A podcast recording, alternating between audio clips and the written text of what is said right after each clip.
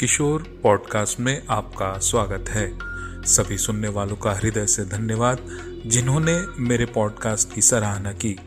आपके मार्गदर्शन से ही मुझे प्रेरणा मिलती है। हिंदी ऑडियो स्टोरी की श्रृंखला में आज की कहानी का शीर्षक है, भुला दो उन यादों को। कहानी के लेखक हैं अनिरुद्ध चौधरी।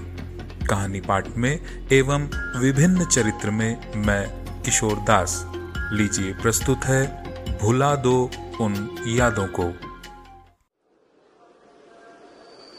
स्टेशन पर ट्रेन दो घंटे की देरी से पहुँचा। पश्चिम में एक बहुत ही छोटा सा स्टेशन है। दोस्त सत्यजीत के आमंत्रण पर आया हूँ। अंचल के इस क्षेत्र में ज़मीन के नीचे बहुत सी खनिज संपदा पाए जाने की संभावना है। एक प्राइवेट कंपनी में ग्राउंड इंजीनियर के पद पर सत्यजीत सेन यहाँ आए हुए हैं जाँच करने। और आते ही मुझे लेटर लिखकर बुलवाया कि मैं यहाँ कुछ दिन बिता कर जाऊँ। स्टेशन से उसके रहने की जगह पाँच किलोमीटर दूर ही है। स्टेशन से एक किलोमीटर के बाद रास्ते में पड़ता है कृतांतपुर का जंगल। उस जंगल को पार करके आधा किलोमीटर और आगे जाने पर तंतनिया नाम का एक छोटा सा आदिवासी गाँव पड़ता है। उस गाँव में ही कैंप लगाकर सत्यजीत अपने इस खनिज जाँच का प्राथमिक काम कर रहा है। यह सारी खबर मुझे उसकी चिट्ठी से ही मिली थी। स्टेशन एरिया से मैं निकल आया।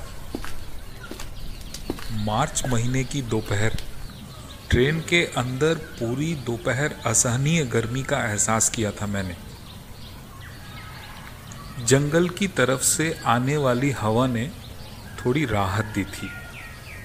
एक तांगा या रिक्शा मिल जाता तो अच्छा होता, लेकिन इस छोटे से स्टेशन में कुछ भी नहीं था। एक बैलगाड़ी ज़रूर खड़ी थी, लेकिन गाड़ी वाला कृतांतपुर के जंगल को पार करके तंतनिया गाँव जाने के लिए कतई राज़ी नहीं हुआ। बस फिर क्या था? एक छोटे से दुकानदार से रास्ते का पता पूछकर पैदल चलना शुरू किया मैंने। आंधी शुरू हो गई और साथ में बारिश भी। साल के बड़े पेड़ों से होते हुए ज़ोर से हवा चलने लगी। बारिश की बड़ी बड़ी बूंदों ने कुछ ही देर में मुझे पूरी तरह से भिगो दिया। जंगल के अंदर आंधी तूफ़ान का भी अपना एक अलग ही सौंदर्य है। लेकिन उस भयंकर सौंदर्य को निहारने या भोग करने की मुझमें जरा भी हिम्मत नहीं थी। मुझे उस समय सिर्फ़ एक आश्रय की तलाश थी, क्योंकि मुझे अच्छे से समझ में आ गया था कि जंगल में मैं रास्ता भटक चुका हूँ। लेकिन इस आंधी और बारिश में ऐसे आगे बढ़ते रहना तो संभव नहीं है। तो मैं एक बरगद के पेड़ के नीचे खड़ा हो गया। बस ऐसे ही मुझे इस तेज बारिश और तूफ़ान से खुद को बचाना होगा। आधा घंटा बीत गया, लेकिन बारिश थमने का नाम ही नहीं ले रही थी। शाम होने को आ गई और उस बारिश में भीगने के कारण मुझे अब ठंड सी महसूस होने लगी थी। ठीक ऐसे समय पेड़ों के बीच से एक रोशनी की झलक दिखाई दी थी। उस रोशनी को देखते ही मेरे मन में जो आनंद की अनुभूति हुई, उसका अनुमान सहज ही लगाया जा सकता था। इस तेज बारिश ने मेरे चारों तरफ़ एक मुश्किल पैदा कर दी थी। और उस मुश्किल की घड़ी में वह रोशनी मेरे लिए एक उम्मीद की रोशनी बनकर आई थी। उस तेज बारिश की परवाह ना करते हुए मैं हिम्मत करके उस रोशनी की तरफ़ बढ़ने लगा। पाँच मिनट में पहुँच भी गया। एक फैला हुआ सा, बड़ा सा मठ और आसपास बहुत सारे छोटे बड़े मंदिर और घरों के बीच अपना सर जैसे उठाकर खड़ा हो।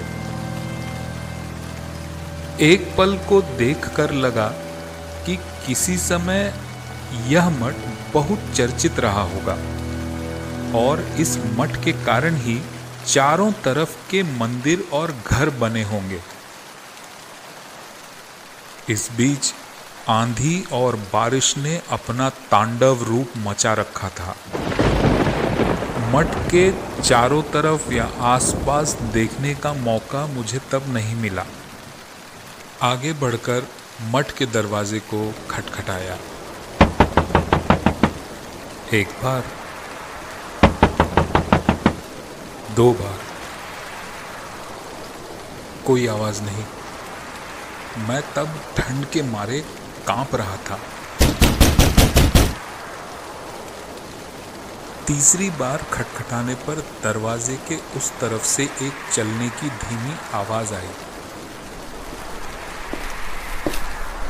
आवाज़ धीरे धीरे और साफ़ होती गई। आवाज़ आकर रुक गई। दरवाज़ा खुल गया और मेरा सामना एक विचित्र सी आकृति के साथ हुआ। उसने अपने हाथ में जो लालटेन पकड़ी हुई थी, उसकी रोशनी में ही मैंने उसके पूरे शरीर को देखा। पतला सा लंबा शरीर। शरीर पर लाल रंग का लबादा, जो कि पैर की एड़ी तक आकर लटका हुआ था। सिर पर लंबे लंबे बाल और सिर पर महिलाओं की तरह बीच से मांग। उसके लंबे बाल कंधे से झूलते हुए उसके शरीर पर लटक रहे थे। चेहरे पर घनी दाढ़ी और आँखें तेज। क्या काम है? उस आकृति के गले की आवाज़ सुनकर आश्चर्य हुआ। बहुत ही सभ्यता भरी आवाज़। ऐसे आकृति के गले से ऐसी सभ्यता भरी आवाज़ की आशा ही नहीं की जा सकती थी। इस घने जंगल में, इस आंधी तूफ़ान और तेज़ बारिश के बीच मैं रास्ता भटक गया हूँ। आज की रात अगर यहाँ बिता सका तो अवश्य। क्यों नहीं? उसने मुझे अपनी बात खत्म करने नहीं दी। आइए आइए, भीतर आइए। आप तो पूरी तरह से भीग गए हैं। उसके पीछे पीछे चलते हुए मैं मठ के अंदर आ गया। इस अमावस की रात में आंधी और बारिश में कृतांतपुर के जंगल से कहाँ जा रहे थे? बहुत हिम्मत वाला भी यह साहस नहीं करता है। जा रहा था तनतनिया गाँव। तनतनिया गाँव। क्यों? मेरा एक दोस्त वहाँ नौकरी करने आया है। उसके आमंत्रण पर ही जा रहा था। उसके स्टेशन पर मुझे लेने की बात थी, लेकिन लेकिन स्टेशन पर आपको वह नहीं दिखे। यही तो आपके दोस्त ने बहुत ही बुद्धिमानी का काम किया है। इस काली अमावस रात में कोई भी कृतांतपुर के जंगल से जाने का साहस नहीं करता।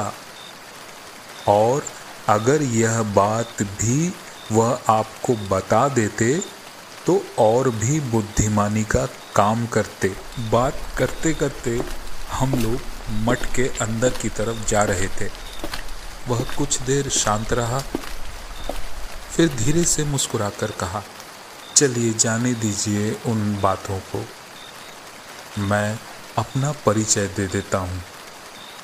मैं हूँ इस मठ का महंत भैरवनाथ मठ के बाकी सदस्यों की ओर से एवं मेरी ओर से भी आपको इस मठ में रात बिताने का सादर निमंत्रण देता हूँ। हम एक हॉल जैसे कमरे से जा रहे थे। महंत ने ताली बजाई। कमरे के एक कोने से एक आकृति निकलकर सामने आई। यह भी देखने में पहले वाले महंत के जैसे ही था। बस लबादे का रंग लाल नहीं था, गेरुआ था। यह है ब्रह्मचारी जीवान तक इनके साथ जाइए। यह आपकी देखभाल करेंगे। मुझे कुछ काम है। आपसे बाद में मुलाकात होगी। कमरे के एक अंधेरे कोने में महंत चले गए। महंत को धन्यवाद कहकर मैं चला जीवान तक के पीछे पीछे बड़े हॉल को पार कर सामने आया एक छज्जेदार बरामदा। और उससे लगी हुई एक पत्थर की सीढ़ी। जीवान तक के पीछे पीछे चढ़ने लगा। उसके हाथ की लालटेन से दीवार पर छाया दिखने लगी। ये मठ निश्चित ही बहुत पुराना है। आसपास के मंदिर और घर जो मठ के समय में बनी हुई होंगी, वह सब टूट फूट गई है। अब उसमें पूजा अर्चना नहीं की जा सकती। दूसरे तल में चढ़ गया। दाहिने तरफ़ थोड़ा सा आगे जाकर एक कमरे के सामने रुक गया। ब्रह्मचारी ने दरवाज़ा खोला। अंदर आ गए दोनों।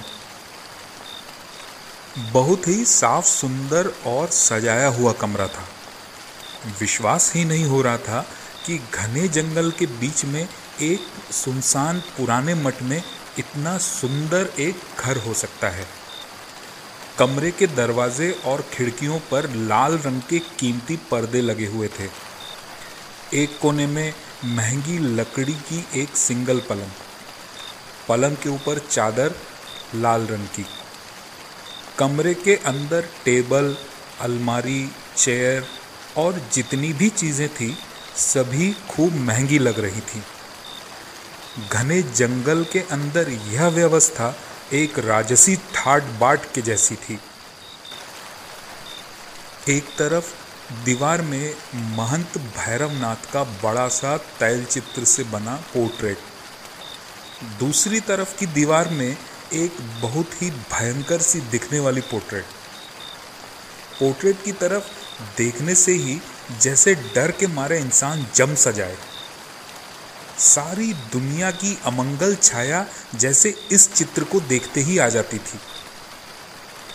किसी धार्मिक मठ के अंदर इस तरह के चित्र का रखा जाना थोड़ा संदेह लाता था।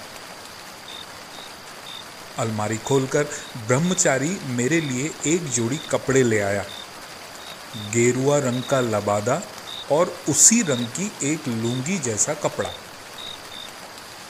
कौतूहल होकर बस मैंने पूछा अच्छा यह किसकी तस्वीर है? ब्रह्मचारी ने कोई जवाब नहीं दिया। आप लोग किस संप्रदाय के भक्त हैं? यथा समय महंत श्री आपके सभी प्रश्नों का उत्तर देंगे। मैं बाहर आपकी प्रतीक्षा कर रहा हूँ। आपको अगर कुछ चाहिए होगा, इस घंटे को बजाइएगा। मैं आ जाऊँगा। बहुत थोड़ा सा बोलने वाले ब्रह्मचारी कमरे से चले गए और जाने के पहले अपने हाथ से लालटेन को मेरे कमरे में रखते हुए गए। अब तक शरीर बहुत थक चुका था। सोचा थोड़ा सो जाऊँ। शरीर और मन दोनों ही थका हुआ है, लेकिन नींद नहीं है। सोने की कोशिश व्यर्थ हो गई। चुपचाप लेटा रहा, बहुत सा समय बीत गया।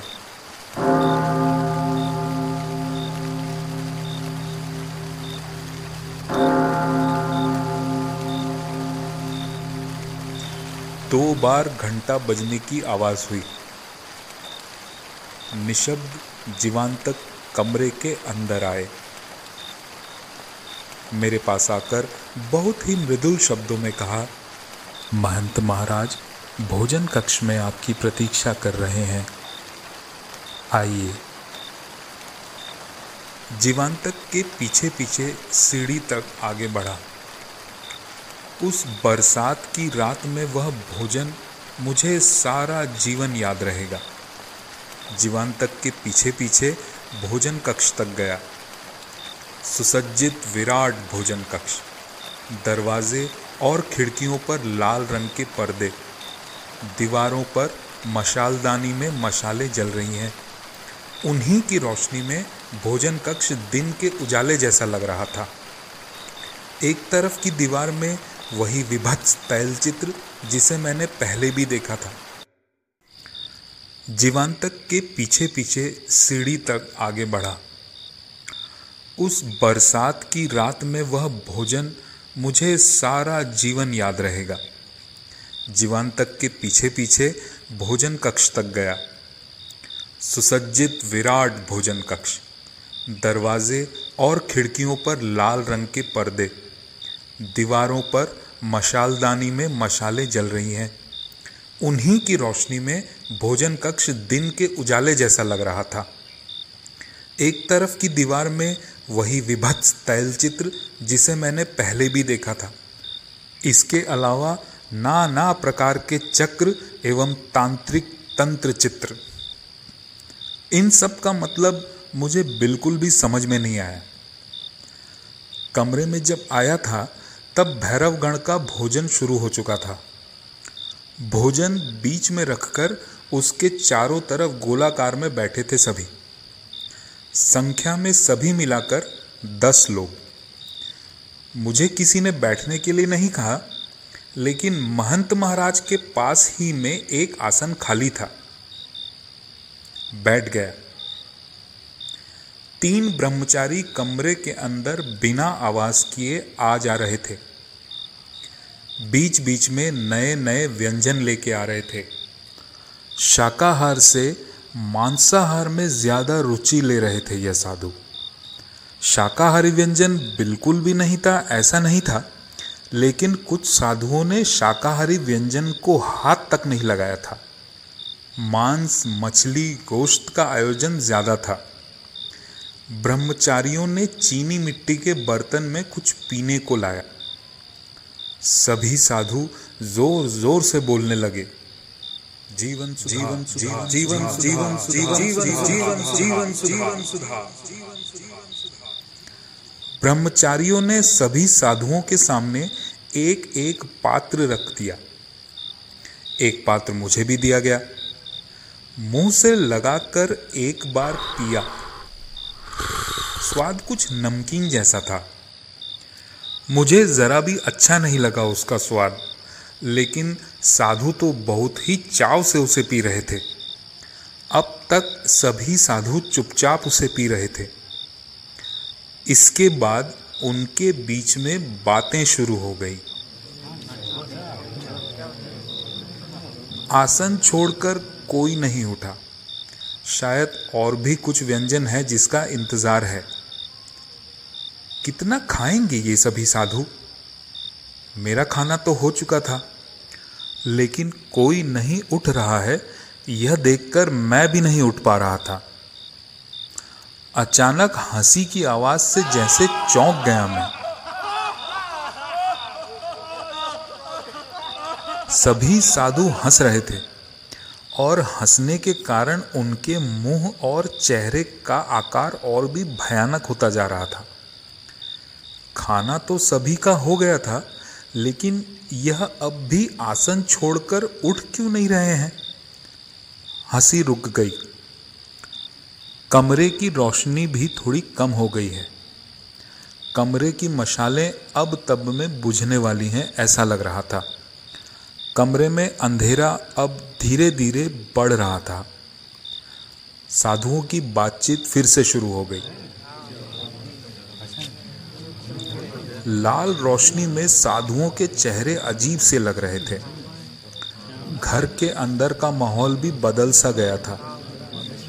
खिड़की और दरवाजे के पर्दे हवा से उड़ रहे थे। लग रहा था, उन्हें हवा नहीं, कोई अदृश्य हाथ ज़ोर ज़ोर से हिला रहा हो। दीवार पर लगी डरावनी तस्वीरें देखकर लग रहा था जैसे और भी विभत्स और आतंकमय हो गई हैं।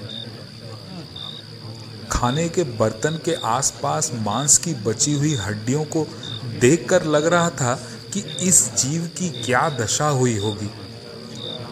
इस माहौल में साधुओं के बीच की बातचीत ने मुझे और भी बेचैन कर दिया था। यह साधु किसी धार्मिक विषय पर बात नहीं कर रहे थे। यह सभी भूत और पिशाच की बातें कर रहे थे। यह बातें कोई नई नहीं थी, पुरानी थी। हम लोग जब छोटे थे तो इस तरह की डरावनी बातें और कहानियाँ सुनाया करते थे। लेकिन साधुओं को देखकर लग रहा था कि वे लोग इसको सुनकर बहुत आनंद ले रहे थे। खाने के तुरंत बाद मेरे अंदर जो नींद का असर हो रहा था, वह अब बिल्कुल भी टूट चुका था। एक अनजाने आशंका से मन जैसे कमज़ोर सा हो गया था। कुछ तो अनहोनी होने वाली है। यह समझ में आ रहा था, लेकिन क्या घटने वाली है, यह नहीं समझ पा रहा था। सभी ध्यान देंगे। महंत भैरवनाथ ने दोनों हाथों को उठाकर कहा, इसके साथ ही सभी साधु एकदम से शांत हो गए। सभी ने भैरवनाथ की तरफ़ ध्यान लगाकर देखा। ठीक उसी समय एक ब्रह्मचारी ने एक बर्तन में कुछ ढक कर भैरवनाथ के सामने रख दिया। बर्तन की तरफ़ चुप होकर कुछ देर के लिए भैरवनाथ देखता रहा।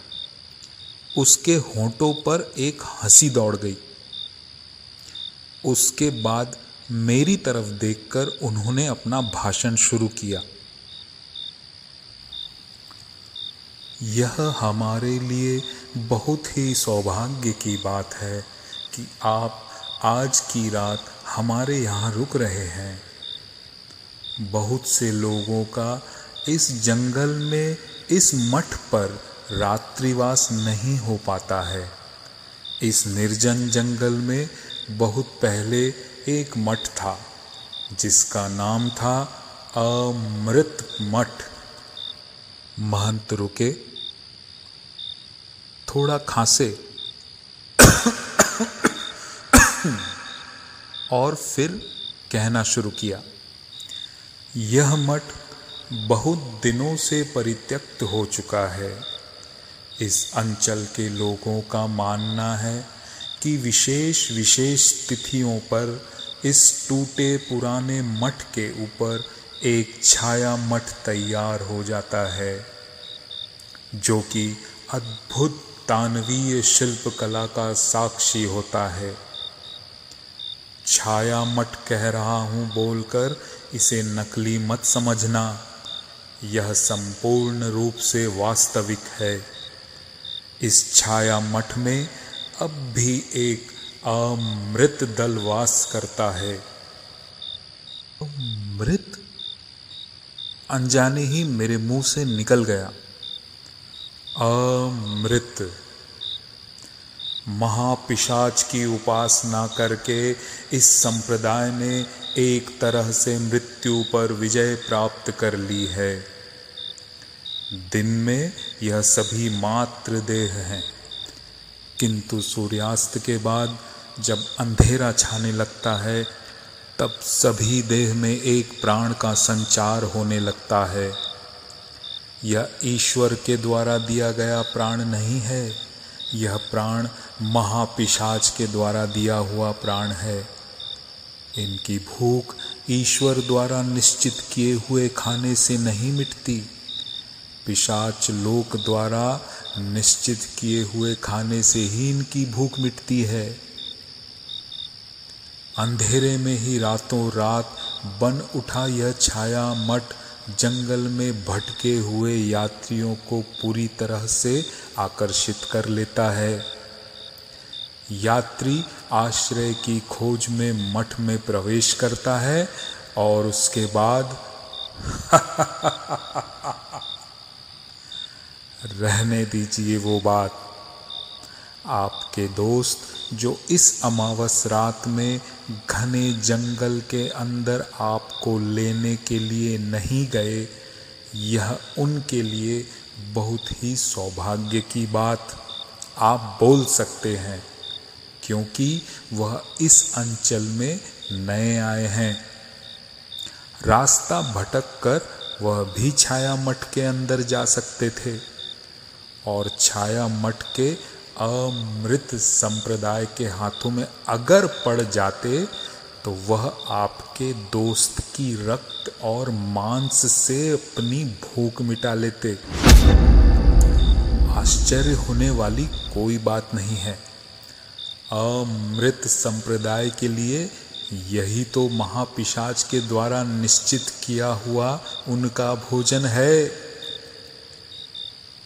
इस रहस्यमयी भोजन कक्ष के अंदर बुझती हुई रोशनी के बीच भैरवनाथ की आवाज़ जाने कैसे अस्वाभाविक सी होती जा रही थी। धीरे धीरे उनकी बातें जैसे मुझे समझ आ रही थी। भटका हुआ यात्री, छाया मठ, अमृत संप्रदाय, घने जंगल के बीच राजसी व्यवस्था मेरे चेहरे की तरफ़ आतुरता से देखते हुए उन साधुओं की आँखें जैसे मेरे मन की आकाश में उड़कर आ रहे थे छोटी छोटी चिंताओं के बादल। उसके बाद बहुत सी चीज़ें एक के बाद एक घटने लगी। महंत ने धीरे धीरे उस पात्र के ढक्कन को हटाया। एक रुदन भरा चित्कार मेरे गले से निकल आया। उसके बाद ही ज़ोर की बिजली कड़की और पूरे कमरे में पल भर के लिए रोशनी फैला गई। बाहर से आवाज़ आई, एक जोरदार बादलों के गरजने की आवाज़। सभी साधु एक साथ हंसने लगे। यह कैसी पिचाश जैसी हँसी है।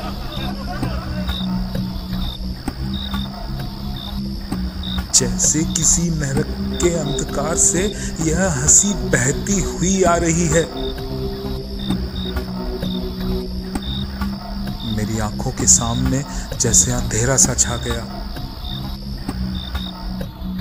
मैं बेहोश हो गया। जब होश आया तो देखा एक आधे कीचड़ भरे गड्ढे में पड़ा हुआ। हूँ पूरी रात तेज बारिश के कारण पूरा बदन मेरा भीगा हुआ था। उठने की कोशिश करने लगा तो सीधा हाथ उठा ही नहीं पा रहा था। मोच आई है या कि फ्रैक्चर है, समझ में नहीं आया। बहुत ज़ोर से दर्द हो रहा था। किसी तरह गड्ढे से निकलकर बाहर आया। फिर से सामने मठ टूटे फूटे मंदिर और पुराने घर के अवशेष दिख रहे थे। रात बीत गई, बारिश भी रुक गई। आसमान में अब भी बादल छाए हुए हैं। तेज हवा अभी भी चल रही है। इस टूटे, थके हुए शरीर को लेकर किसी तरीके से तनतनिया गाँव पहुँच गया। सत्यजीत के कैंप के सामने पहुँचा। कैंप के नौकर के मुँह से जो मैंने सुना तो जैसे पागल सा हो गया। मैंने सुना कि मुझे लेने के लिए सत्यजीत कल कृतांतपुर की जंगल से होते हुए स्टेशन की तरफ़ निकला था, लेकिन वह अब तक नहीं लौटा था। नौकर सोच रहा है कि जाकर थाने में रिपोर्ट लिखा आए। उस रात की बात मैं कभी भी नहीं भूलूँगा। वह मंत्र पाठ, वह महंत, वह जीवांतक, भोजन करते हुए अमृत संप्रदाय, अन्य भैरव और ब्रह्मचारी। नींद में, सपने में, नशे में, होश में कभी भी मैं इस घटना को भुला ही नहीं पा रहा हूँ। भगवान से मन ही मन सिर्फ़ एक ही प्रार्थना कर रहा हूँ कि वह मेरे मन से इस याद को हमेशा के लिए मिटा दे। उन यादों ने मुझे पागल कर दिया था। घटना ठीक उस वक्त की है जब खूब ज़ोर से बिजली कड़की थी। मेरा मन जानता है कि मैंने जो भी देखा था, वह एकदम सच था। और इस भयंकर सच का बोझ मैं उठा नहीं पा रहा हूँ।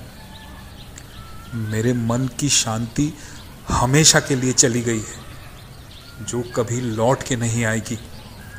पूरा जीवन पूरा जीवन जैसे अभिशप्त हो गया है मेरा। उस रात उस ज़ोर से कड़कती हुई बिजली के ठीक पहले भैरवनाथ ने अपने सामने रखे हुए पात्र से उस ढक्कन को जब खोला, तब मैंने क्या देखा था जानते हैं? देखा था पात्र के ठीक बीच में रखा हुआ है पका कर एक इंसान का सिर और वह सिर मेरे दोस्त सत्यजीत सेन का था।